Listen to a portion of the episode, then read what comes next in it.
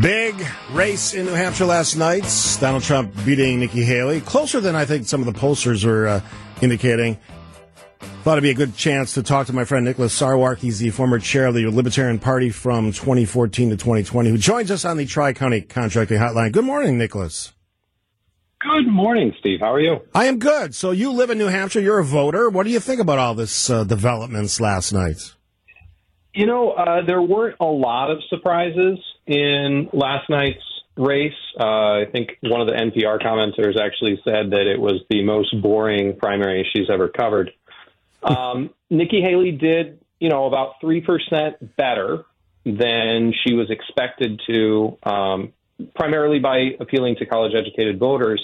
The problem was she did about nine percent worse than she needed to with non-college educated voters, which are the people who control the Republican primary. Um, and she was about seventy-five twenty-five with actual registered Republicans. Basically, the New Hampshire results show that independents don't like Trump and Republicans do like Trump. And I don't see a path for Nikki Haley. I'm not even sure that she makes it to South Carolina. What do you think of the policy side of these primary discussions, caucus discussions in Iowa? Because I know you're a policy guy from the libertarian side of things. Is there a really intelligent conversation happening as part of this run-up to the nomination? Or is it just basically, you know, insane political ads, you know, pep rallies, you know, held by the candidates, and then some of like the non- I want to get your specific comments about some of the, uh, the stuff that, that would happen on stage with Donald Trump last night after he won the primary last night. I mean, just give me a sense of what you think about the policy side of all of this. You, you know, it's funny. There really hasn't been much policy discussion. And to the extent that people have tried a little bit, um, it's usually based on just falsehoods. The, the, the real question that's coming up for Republicans is, do they want to win the general election, or do they want to have another shot at, at Donald Trump? Do they do they want to follow him into battle, or do they want to win with independent voters? And they're conflicting visions. And you saw this with Haley uh, in New Hampshire. She both is attacking Donald Trump more than she used to, but she also said in an interview uh, the day of the election, before the polls closed, that if he's nominated, she'll support him. Uh, which is an inconsistent message, and I think that inconsistency puts a hard ceiling on her. They haven't really gotten to policy. Um, it's just vibes right now. What do you think of the decision by Nikki Haley to stay in? You just mentioned South Carolina. It's it's a month away. I- I'm trying to think if she truly wants to bloody Donald Trump's campaign chances. And I, I want I'll answer your question. To me, this is this is a rehash of, if you nominate Trump, you're going to own the libs for the nomination process. You're going to fail miserably in the general election because you have, as you said, not won over the independents that you need to to win a general election, which I guess if the owning the libs part is that important to you, congratulations. But I, as a Republican, I would much rather win the, win the general election and be represented in the Oval Office. That's my take. Mm-hmm. Yeah, I think what it comes down to is Donald Trump and his supporters didn't lose the last election in their minds.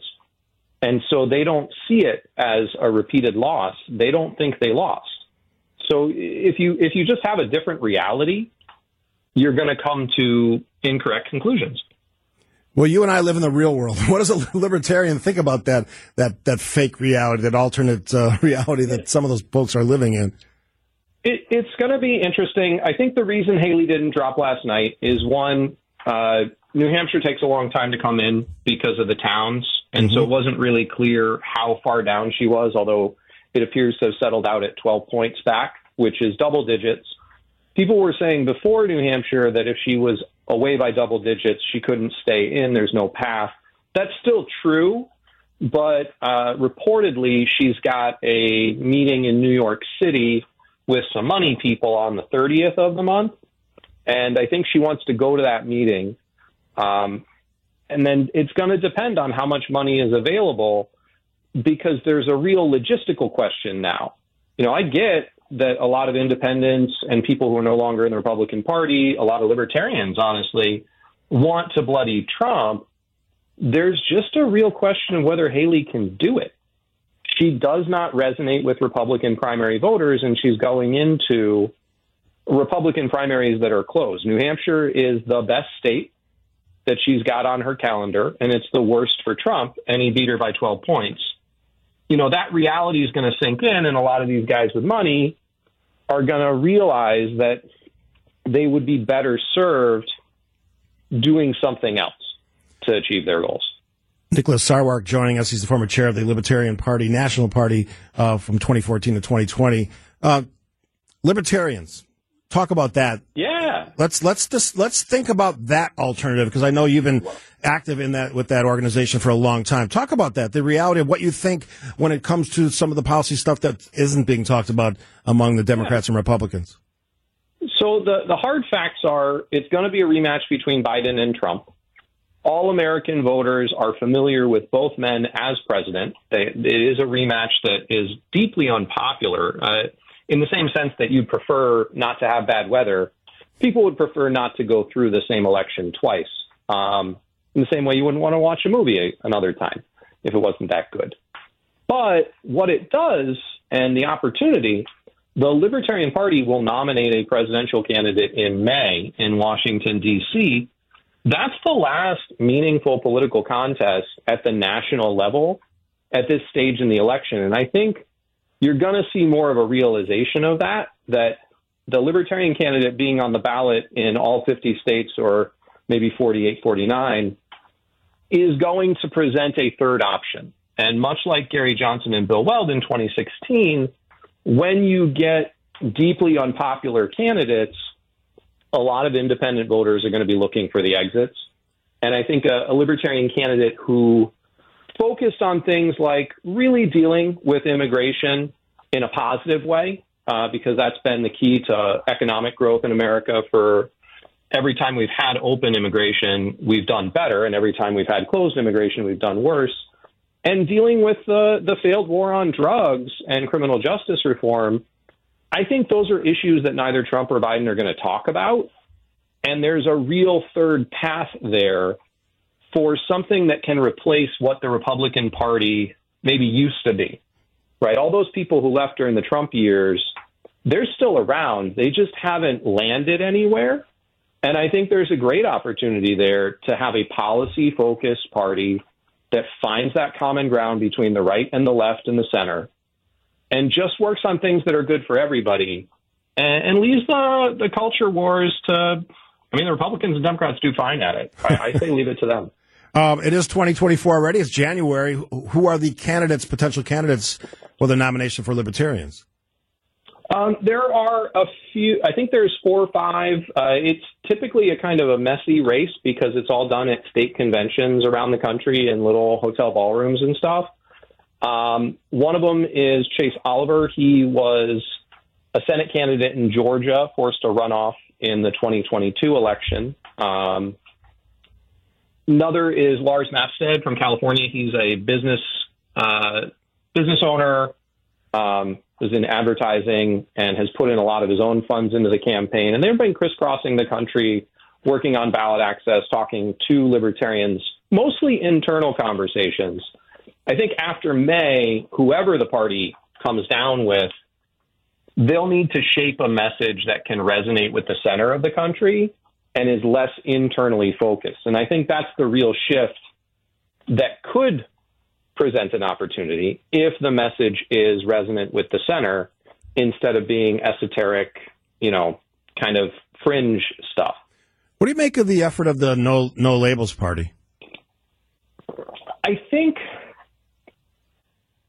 I understand that the desire, right? The desire is they see this same problem that we just talked about, that the, the Republicans and the Democrats are putting up candidates with really strong negatives, and they want something else. The problem is Americans don't seem to want a moderate, non-aligned candidate. Um, there have been efforts by Americans Elect and a couple of other groups over the years to try and really find some sort of moderate, mushy middle, and it just never it never works. Americans feel strongly about stuff. They're not really kind of like whatever. They want a candidate that speaks to the issues that matter to them and knows what they believe. And I think that's something Trump definitely tapped into, at least in his first election, the one he won. He spoke to something that people hadn't heard for a while, even if it wasn't necessarily nice. They got passionate about it and felt like he he was behind them.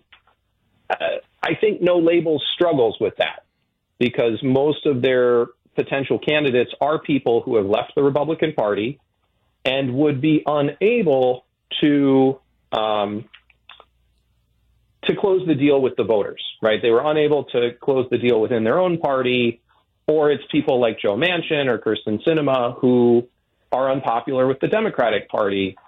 I just think that outsider, that outsider thing without any substance to it is likely to run out of gas pretty fast. I'll close with a fun one. We haven't had our primary yet, but you've just gone through this. How bad was the barrage of the, the political ads on T V and, and radio?